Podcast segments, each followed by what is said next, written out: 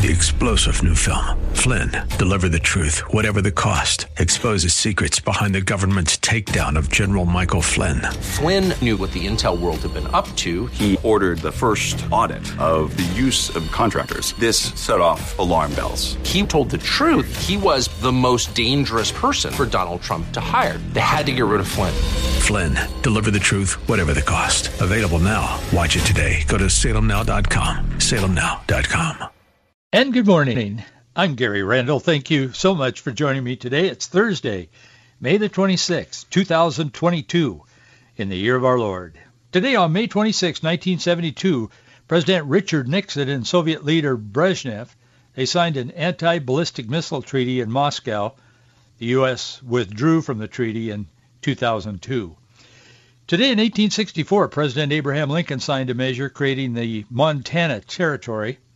Today in 1865, Confederate forces west of the Mississippi surrendered in New Orleans. Today in 1938, the House Un-American Activities Committee was established by Congress. Today in 2009, California Supreme Court upheld Proposition 8. It was a ban on gay marriage. California people said, no, we don't believe that marriage is between two men or two women or a group or whatever. They said, we believe that marriage is between a man and a woman. But the state came back, even though the people and the Supreme Court stood behind them and ruled in favor of the people who had voted. But the government said, well, the 18,000 same-sex weddings that have taken place before the prohibition passed are still valid. Five years ago today, two men were stabbed to death aboard a light rail train in Portland, Oregon. Police said the victims were trying to protect two women who were the target of a man's anti-Muslim rant. One year ago today, President Joe Biden ordered U.S. intelligence officials to redouble their efforts to investigate the origins of COVID-19 pandemic. President Biden said, including any possibility that the trail might lead to a Chinese laboratory. Boy, that message sure got lost in all of the Fauciisms that we've heard over the last few years, has, didn't it? It's too bad. I think, based on what I have studied and read, the trail leads pretty clearly to a, quote, Chinese laboratory in Wuhan but somehow that message was canceled. And we didn't, uh, we redoubled the efforts, but we didn't uh, redouble the intent to get to the bottom of it. A pastor, a pastor standing in the midst of chaos and death and loss and grief, an evangelical pastor, a biblical pastor. He shook his head the other day and he looked down and he said, it's hard to see God through all this. A Bible-believing, born-again, evangelical pastor. All of us reach those times sometimes in our life. And we have to admit to ourselves, I believe in God, I love God, I trust him. But boy, I can't see God in this. That's where this pastor was. As we've learned over the last 24 hours, at least 21 victims, including 19 students, two teachers. They've been confirmed dead. 18-year-old went on a shooting rampage. He was a school kid from that school district, a high school kid. Went on a shooting rampage in a single classroom at Robb Elementary School in Uvalde, Texas, leaving behind a trail of horror and grief. The horror, uh, the horror and grief have even left this pastor admitting it's so hard to see God sometimes through all this. I'll come back to that pastor in a moment, but so many of us go through so many things in our life, and sometimes the most the most committed Christian can, in a moment, say, "Where is the Lord in all of this?" Not questioning God, simply questioning our ability to see God in those circumstances. As I was thinking about this, I knew I'd be talking about it today on the radio. I thought of the verse in Revelation chapter 21, verse 4. You've heard it before, perhaps you've memorized it, but we need to hear it again. Revelation 21:4 says, And God shall wipe away all tears from their eyes, and there shall be no more death, neither sorrow nor crying, neither shall there be any more pain, for the former things are passed away. There's coming a day when all of the pain and all of the tears will be wiped away. I don't know if you grew up in church or not. I did in a evangelical Bible believing church. They used to sing a little chorus when I was a kid. We don't hear these kinds of choruses anymore, and I'm not trying to bring back the past, but do you remember that? What a day that will be when my Jesus I shall see, when I look upon his face, the one who saved me by his grace, when he takes me by his hand and leads me to the promised land. What a day. What a glorious day that will be. And there are other verses to the song, but remember that? That's fundamentally biblical true. That's what's going to happen. Oh, God is with us in this world, and we walk through the trials and the horrors and the griefs of this life, whatever they may be. God is with us. But there's coming a day when all of that will be wiped away. It's real. God is there waiting for each one of us as we pass from this life to the life to come. If we know his son Jesus Christ as our personal Savior. There's much being said about the shooting in Texas, as there should be. It's one of the infamous days in American history. There's no question about that. Jason Rantz was talking about this, not from a spiritual perspective, but from a political perspective on his radio show in Seattle yesterday. He said venture capitalist and woke Democrat Nick Hanauer. Let me just say Nick Hanauer is very well known in Seattle. He's a he, he's he's a very successful entrepreneur and he speaks at a lot of uh, money conferences and business conferences and so on. He's kind of looked up to as a guru by a lot of people, not by me, but by a lot of people. They they like him and they follow him, and he's had some success for sure. But he's a hard line, way out there, far left Democrat. So this venture capitalist, woke Democrat, uh, Jason Rantz calls him. I think Dori Monson, for those of you in Seattle were listening, I think he was talking about him yesterday too. But anyway, Hanauer is a big part of why we don't see more quality ideas to address tragic events, Rantz was saying. And I agree. And I want to make a few comments about this, but this is drawn from Rantz's comments. I want to be sure, I'm always sure, that I credit the people I'm quoting when I'm quoting them. So I'm quoting partially Jason Rantz and myself. But in the aftermath of this Uvalde mass shooting, Nick Hanauer decided to wish terminal cancer on who he perceives as his political opponents. He tweeted this. I'm quoting. This is hard to hear, but I'm quoting him. Let me pray. They were calling for, our leaders were calling for, as many of them were, calling for people to pray, rightly so. We should be praying. He said, Let me pray too, dear God.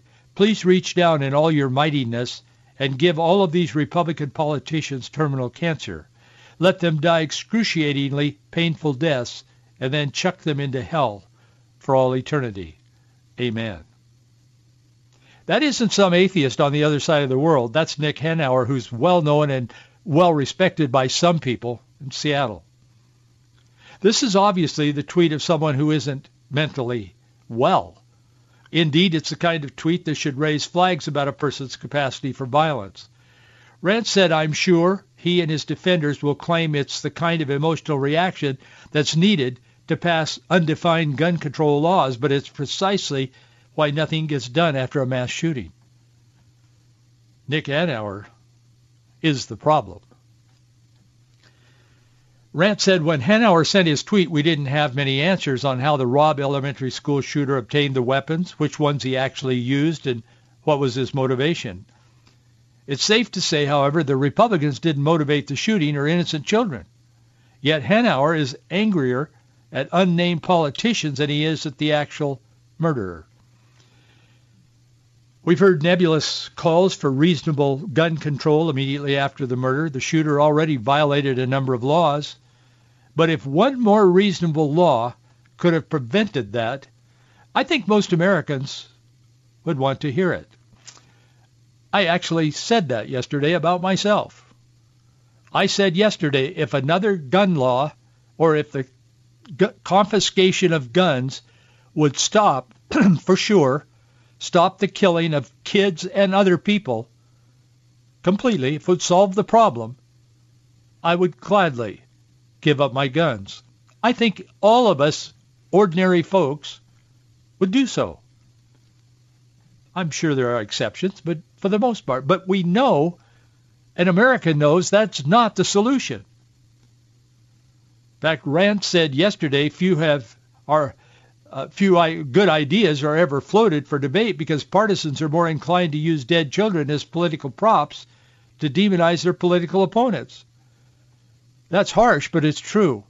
Barack Obama was going off, as he loves to do, just this morning, and he he said one, he tweeted one line about the tragedy of these kids. Then he pivoted immediately to George Floyd and made the connection between the two. There's no connection between the two, trying to stoke the fears, the anger, and the grief of Americans. They see this only as a political event. They can't get past that. Hanauer and almost every national Democrat, Jason Rantz says, Democrat politicians say nothing when kids and adults are murdered or injured in Chicago every week. No passionate speeches on the Senate floor, no NBA press conferences that turn into angry screeds delivered in bad faith, and certainly no call for specific legislation since these shootings occur in the very cities that overregulate guns. These deaths aren't political, those deaths, he says, aren't politically advantageous. The loudest bad faith Democrats don't want a plan. They want an enemy. They only exist on their enemies. The pastor dropped his head and he said, I am here to pray, to hug, to stand with those from my church who lost family members, children, in that horrible shooting in Uvalde. Let me talk about for the rest of our minutes this morning, let me talk about a different response to this horrible event. Let me talk about a different path. I'm not suggesting that all the people that I'm going to quote are Christian. I'm just saying they're different. They're not like the person I was just talking about. They're not like Hanauer and others who are so obsessed with their political activism Educated? Yes. Knowledgeable? No. These people are just real people responding to real tragedy.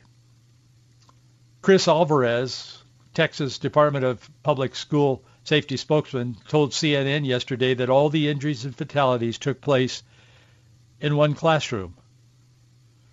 The University Health Hospital in San Antonio confirmed yesterday that they're caring for four patients connected to the shooting, including the late shooter's 66-year-old grandmother. He meant to kill her, but she didn't die yet. She remains in serious condition. The other patients at the hospital include a 10-year-old girl in good condition and a 9-year-old girl in good condition. Texas Governor Greg Abbott, he identified the shooter as Salvador Ramos. You probably have heard that by now. A student at Uvalde High School he was shot and killed at the scene. There's a lot of back and forth now. There's arguing in the press. Associated Press is trying to be the big white knight, as they always try to be, particularly when it opposes conservative thought, conservative politicians for that matter. But they're saying that the police stood by for an hour before they even tried to make a move, unlike the reports that were coming out of Uvalde yesterday. I don't know. I read a lot this morning. I'm not sure who's telling the truth or who's confused. But there is a lot of back and forth on that. You'll hear that today. But let's put that aside for a moment, the blaming game. Some families whose child have been publicly identified are remembering as they grieve. Let's talk about how they're responding for a moment. These are just ordinary people. Lisa Garza of Arlington, Texas, she talked about her cousin, Xavier. She told Associated Press, she said, he was just a loving 10-year-old little boy just enjoying life, not knowing that this tragedy was going to happen that day. We never know. She says he was very bubbly. He loved to dance with his brothers and his mom. This was just taking a toll on all of us. Uzziah's grandfather, Manny Renfro, he told Associated Press he was this. He said his grandson Uzziah was a, the sweetest little boy he said I've ever known. He said, of course, I'm his grandfather, but remembering his last visit with his grandson, he said I was teaching him how to play football. I was teaching him pass patterns. He was doing just great. He was remembering the pass patterns. He would go out and I'd throw him the football, and he would be in the right place at the right time. Anne-Marie's grandmother told the Daily Beast that her granddaughter was trying to call 911 when she was killed. She said, my granddaughter was shot and killed for trying to call 911. She died a hero, trying to get help for her and her classmates. Anne-Marie's father told the New York Times that she was full of life, a jokester, always smiling. She was very special and social. She talked to everybody. Then the grieving father said he thought he and his family were finally getting a break after losing several family members to COVID-19 this past year. And he said, then this happened. There are a lot of questions around all of this that happened.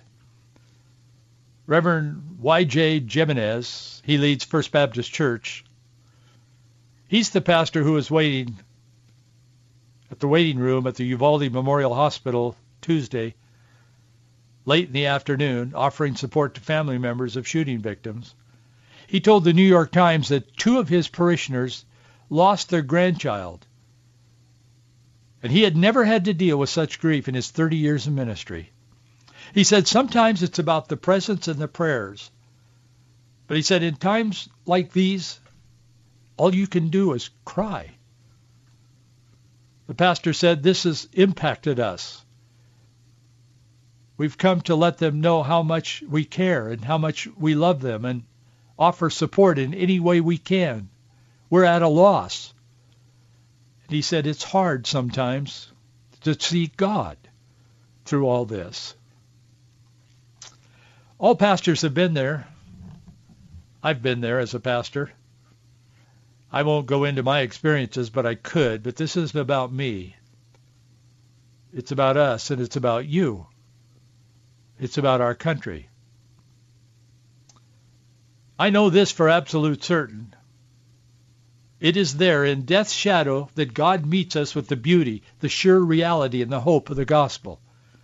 As pangs of death and grief pierce our hearts, we join what the Bible calls the groaning of creation for all things broken to be made right. It's there in death's shadow that God, God meets us to give light to those who sit in the darkness of loss and grief, those who sit in the shadow of death. Read Luke, first chapter, verse 79. For those who have accepted Christ as their personal Savior, now if you haven't accepted Christ as your personal Savior, this doesn't really apply to you, and I want it to apply. So please take a moment. Look inward to your heart. And in your heart of hearts, ask God to become your Savior through his Son, Jesus Christ. The Bible says if you will believe that Jesus Christ is the Son of God, that he died for your sins, that he was resurrected from the dead, and if you'll confess that with your mouth and ask him to forgive you of your sins, you'll be forgiven. That is the path. That is the door to eternal life. There is no other way. not all the good works that the religious left and all those guys are involved in and the political activism and all of that. That, that isn't the way. It's important, but it's not the way to God. There is only one way to God, and that's through his son, Jesus Christ. Maybe you've gone to church your whole life. I grew up in church, but I had to make that decision for myself. I had to come to a point where I said, God, I need you.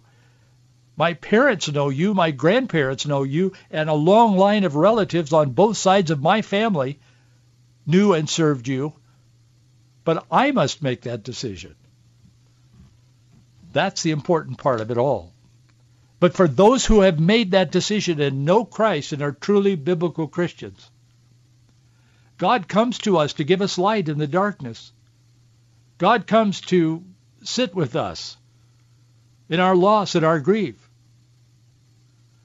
those who sit in that shadow of death, those who have accepted Christ as Savior. When we have accepted Christ as Savior, there's this promise of redemption that paints the bright colors of God's love over the darkness. There's eternal hope in God through Christ for redemption, renewal, being reunited with loved ones. Consider this.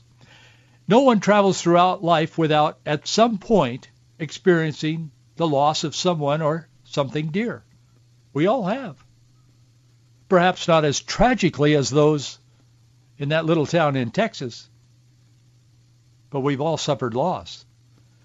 The loss of a loved one through death is one of life's most intense challenges. The pain can be overwhelming. The loss of a parent when you didn't expect that parent to die, much less my parents I knew in advance they were in decline, but sometimes we don't know. It just happens. But even when you know, it's hard. It's difficult. I stood at the window in Memorial Hospital there in Yakima, and I looked out the windows. My dad was in the bed next to me. I was standing, and he hardly knew who I was, and he and I were so close. Dan Dornick, his doctor, told me, Gary, he said, you need to prepare yourself. Your dad is soon to be with the Lord. I said, thanks. But it hurt. We all go through these times in our life. You've lost loved ones. You know what I'm talking about. But we stand on the truth of God's word. No one travels throughout life without at some point experiencing loss, but the loss of a loved one, the loss of something or someone, the pain can be overwhelming, but God doesn't leave you to suffer alone. He's with you. That's what the world is missing. That's what this Hanauer guy is missing. He needs the Lord. To say things like he said he wished all Republicans would get terminal cancer and go to hell publicly when he's a publicly known person in Seattle and elsewhere that's speaking out of an empty life, out of an empty heart, after a lost and dark experience at heart. We stand on God's truth, on God's word. To be absent from the body, the Bible tells us, is to be present with the Lord. Those who have accepted Christ as Savior and children not yet at the age of accountability, when they slip from this life into the next, they're with the Lord. The children because God does not suffer the little children to come unto him. Those who have accepted Christ as Savior, those children who are not yet at an age of accountability, they are with the Lord. Let's look at some verses from the Bible to give us a sense of why we believe and how we believe about these kinds of times I know most of you, probably all of you that I'm speaking to today, likely, didn't have a family member or a close family member in that schoolroom. But about 20 of them did. In Isaiah chapter 53, verse 4, we read, He is despised and rejected by men, a man of sorrows and acquainted with grief. Jesus is the greatest empathizer. He understands what you're going through, and he'll stay beside you in this life as we walk through the valley of the shadow of death. Jesus, as we know, has been there. He walked through that valley. Matthew 5, 4, Blessed are those who mourn, for they shall be comforted. The Lord will wrap his arms of love and comfort around those who trust in him. Psalm 147, uh, 3, He heals the brokenhearted and binds up their wounds. Lean on God when you're going through difficult times of loss and grief and darkness and when you can't quite see God in all of this. Lean on God and allow him to continue the process of healing your broken heart. Scripture says, Blessed be the God and Father of our Lord Jesus Christ, the Father of mercies and God of all comfort, who comforts us in all of our tribulation, that we may be able to comfort those who are in any trouble. 2 Corinthians chapter 1, 3 and 4. Comforting you is God's specialty, and he will use you as a channel to comfort someone else who has great loss and going through terrible grief and so on. The Bible says, Fear not, for I am with you. Be not dismayed, for I am your God. I will strengthen you. Yes, I will help you. I will uphold you with my righteous right hand. You've heard that verse a number of times on this program if you listen regularly. I say that all the time. I need to hear that. You need to hear that. We need to know that because that is the inspired word of God, spoken and written by Isaiah a long time ago. Isaiah 41:10. God promises to be with you and get you through this time of intense disappointment, loneliness, loss, grief. No matter what it is, God has promised to be with you and help get you through this time in your life. Then there's verses like this in the Bible. 1 Corinthians chapter 15. The trumpet will sound, the dead will be raised incorruptible, and we shall be changed. So when this corruptible has put on incorruption, and this mortal has put on immortality, then shall be brought to pass the saying that is written, Death is swallowed up in victory. Where is your sting, death? It's been conquered. It's gone. And finally, God will wipe away every tear from your eyes. There will be no more death, no more sorrow, no more crying. There shall be no more pain, for the former things have passed away. God has dried your tears. That's our future. That's our hope. Thanks for being with me today. I'll see you right here tomorrow. Three star general Michael J. Flynn, head of the Pentagon Intelligence Agency, knew all the government's dirty secrets. He was one of the most respected generals in the military. Flynn knew what the intel world had been up to, he understood its funding. He ordered the first audit of the use of contractors. This set off alarm bells.